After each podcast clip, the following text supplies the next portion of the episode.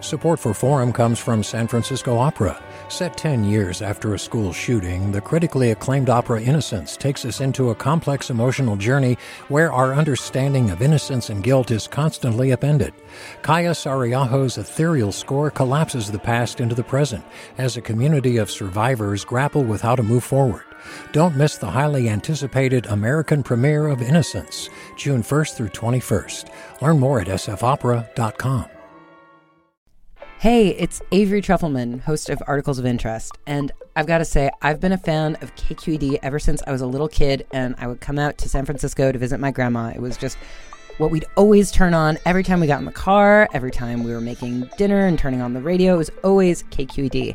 And then over the years, I've become a massive fan of KQED podcasts because this is local reporting at its best. These are answers to questions you've always wanted to know, interviews with exciting, unusual voices, necessary journalism, all told with love and care and artistry. And did you know that a majority of KQED's funding actually comes from members? It's just people like you and me supporting the programs they love while also getting access to cool events, behind the scenes footage, and so much more. If you want to sign up and be a part of this amazing community, visit donate.kqed.org slash podcasts to become a member today. That's podcasts with an S.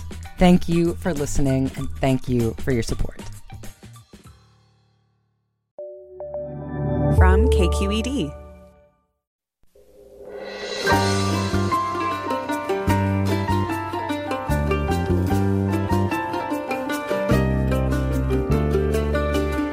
From KQED Public Radio in San Francisco, I'm Michael Krasny. Coming up next on Forum this morning, our election coverage continues with Proposition 20, which would roll back parole and criminal sentencing changes that voters approved back in 2014 and in 2016.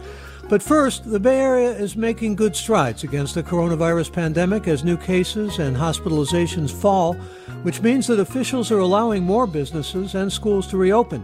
We'll talk about the region's progress so far and what's ahead. That's next after this news.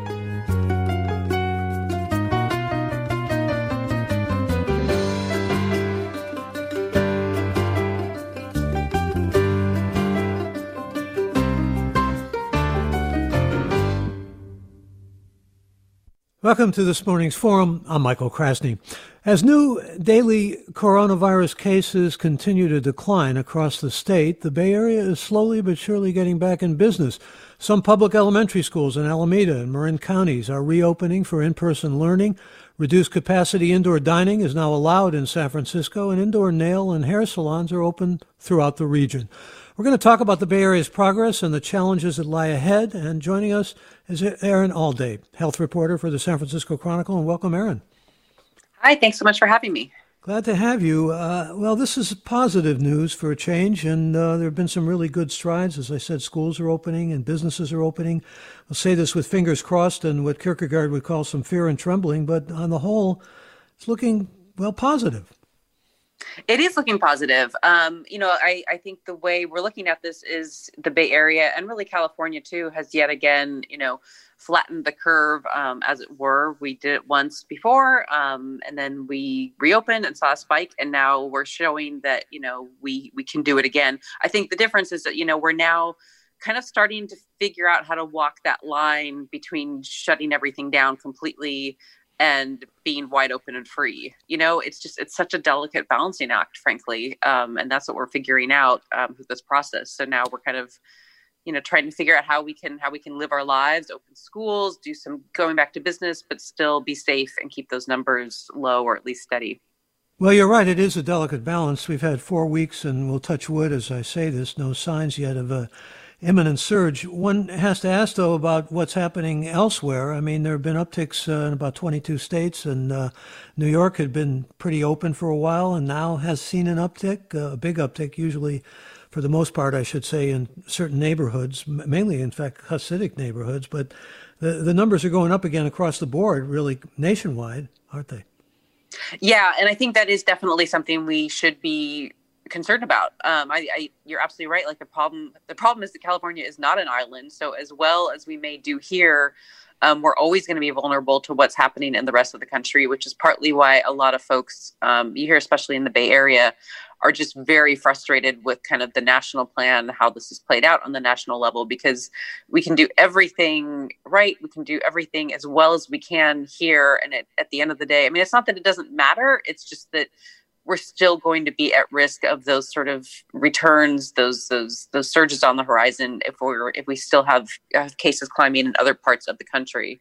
Um, and yeah, and I think New York is what we're seeing there is an example of how you know even this this how, how cautious we need to be in the reopening process um, that you constantly need to be really keeping a close eye on those numbers that as well as you're doing you know just the smallest switch you know in their case they you know opened up some schools and they maybe moved a little bit too fast and they're reopening and are now seeing their upticks um, I think the hope is that we're we have systems in place now between contact tracing and testing and just knowing better what to look for that we can identify these sort of spikes um, before they really blow up into into a whole new surge, which of course we we all well know is is what's possible with this virus. Speaking with Erin Allday, health reporter for the San Francisco Chronicle, in fact, you profile in one of your articles. Uh, someone in San Francisco, Marcel Banks of Frisco Fried, uh, they're reopening indoor dining, but at a very slow and cautious pace. And give us a lay of the land of what's open and what we're waiting for still, if you would.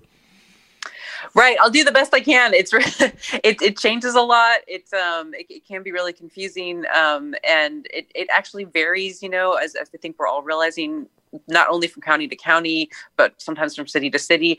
And a lot of businesses, as you pointed out with Mr. Banks, he, you know, he's in San Francisco, which is allowing indoor dining now at 25% capacity. And when I spoke to him about a week ago, he wasn't he wasn't ready yet personally. And not just that he wasn't ready to like follow the guidelines and do what needed to be done. He just kind of emotionally wasn't there yet. He didn't feel like confident and that it was safe for his because it's a, it's a family run business and he just didn't feel like that was something he was ready to do yet. Uh, but i will say you know it's we're seeing a lot of things opening across the bay area that we hadn't before. Um, you know as you pointed out san francisco has opened indoor dining for the first time since march. Um, that's huge. Um, we're seeing some places that have movie theaters open which is really remarkable. We're seeing you know all of these sort of indoor services like hair salons nail salons barbershops places like that. Um, houses of worship are opening again um, in almost every every place now, to, to some limited capacity at least. Um, so we're really seeing a, you know a lot of of improvement there, and I think you know everybody's what we're what we're seeing reflected now is we have a much better sense of what's safe and or at least you know safer and what we can you know what what businesses can reopen with precautions and and probably be a reasonably decent place to hang out. So that's why we're seeing restaurants at limited capacity. We now have the data to show that if we take all these precautions that we really don't we haven't seen outbreaks in restaurants you know as as they as they reopen in places. Bars, on the other hand, we know that those are really risky. I don't know when we're going to get bars. Um, those are just there's there's too many kind of variables in there to to really make them safe to reopen at at any time in the near future. Well, when you talk about indoor dining, I can't help uh, but think about Santa Clara with uh, Sarah Cody as a health officer who's been pretty cautious, to put it mildly, and uh, been, in fact, a lot of uh, criticism of how cautious she has been, and yet uh, she's calling for uh, open uh, indoor dining again and uh, more comfortable apparently with it. But then on the other hand, uh, I was looking at uh, Scott Morrow of San Mateo, Dr. Scott Morrow, San Mateo's co- county health officer, who says some of these uh, and other health officials think maybe the reopening plans are overly restrictive.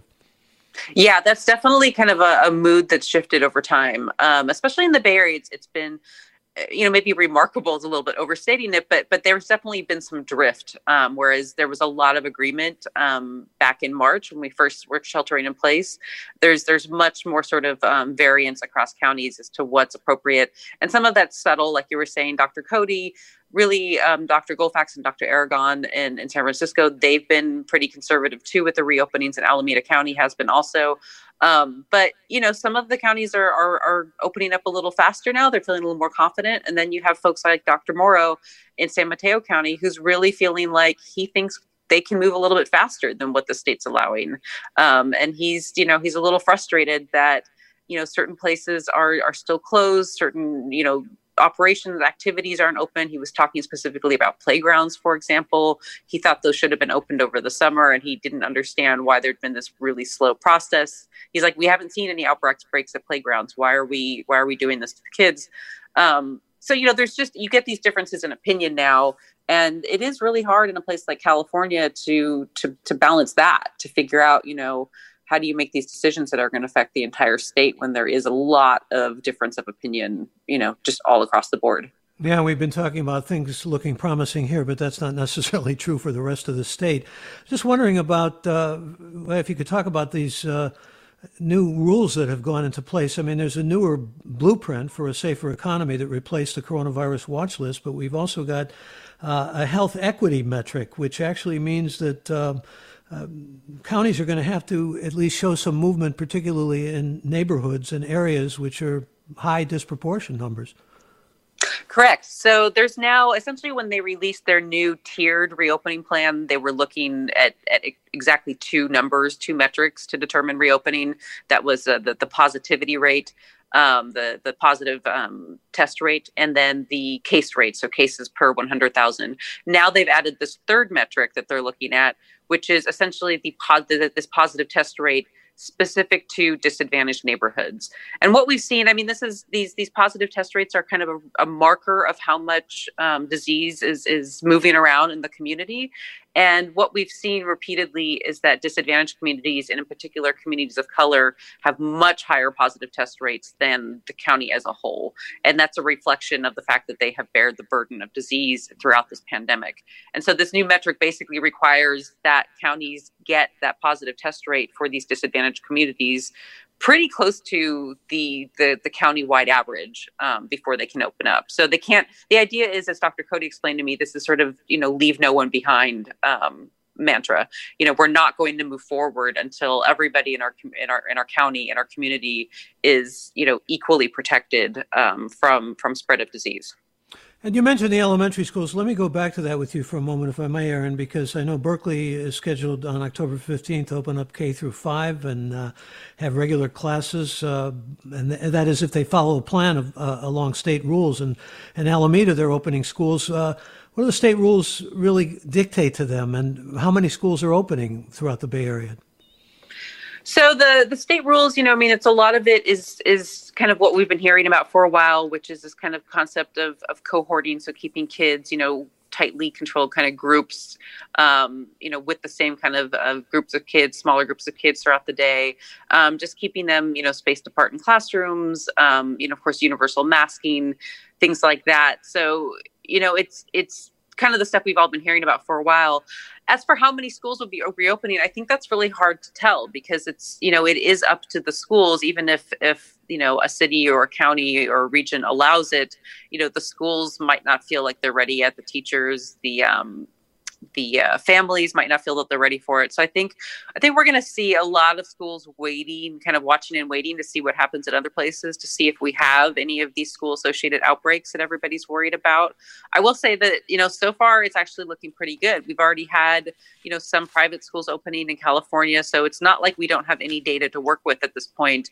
And at least so far in California, we haven't seen any real outbreaks associated with schools. Um, now that doesn't mean you know they can't happen. Um, we haven't seen a big rollout yet, um, and I think that that's going to be you know definitely the thing that everybody pays closest attention to over the coming weeks. But you know at this point we're still in a kind of, of wait and see mode with with, with schools.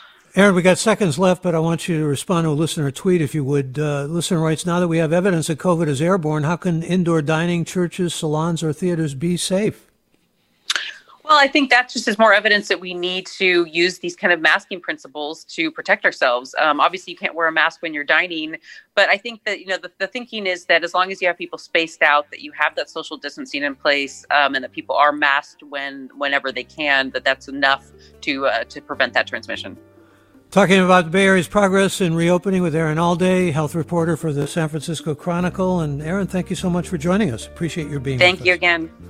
We are coming up on a just 60 second break, and when we return, we're going to look at Proposition 20. We're going to continue our election coverage. That's a ballot initiative that really is going to roll back sentencing and parole changes that occurred as a result of uh, a couple of propositions that were voted on in favor by voters. So We'll hear about that. We'll hear pro and con, and we'll hear from Marisa Lagos. Stay tuned. That's up ahead. I'm Michael Krasny.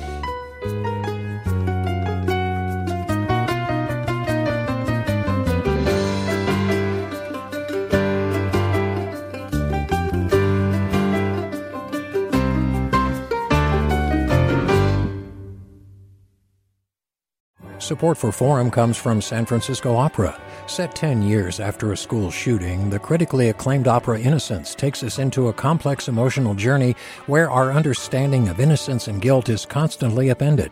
Kaija Saariaho's ethereal score collapses the past into the present as a community of survivors grapple with how to move forward. Don't miss the highly anticipated American premiere of Innocence, June 1st through 21st. Learn more at sfopera.com. We've all got those parts of our house where the internet just won't go. Well, if you had wall to wall Wi Fi from Xfinity, you could worry less about dead spots. Because with wall to wall Wi Fi from Xfinity, you get fast speeds, reliable connection in every room, and power for all of your devices, even when everyone's online. That's wall to wall Wi Fi only with Xfinity. Restrictions apply, not available in all areas, actual speeds vary all over the country. We need to improve reading in Wisconsin. Schools are changing the way they teach reading. I'm calling for a renewed focus on literacy. We have gotten this wrong in New York and all across the nation. And it's happening because of a podcast. I think your podcast has changed my life. And I'm going to share this podcast with everyone I meet. Sold a Story investigates how teaching kids to read went wrong. New episodes of Sold a Story are available now.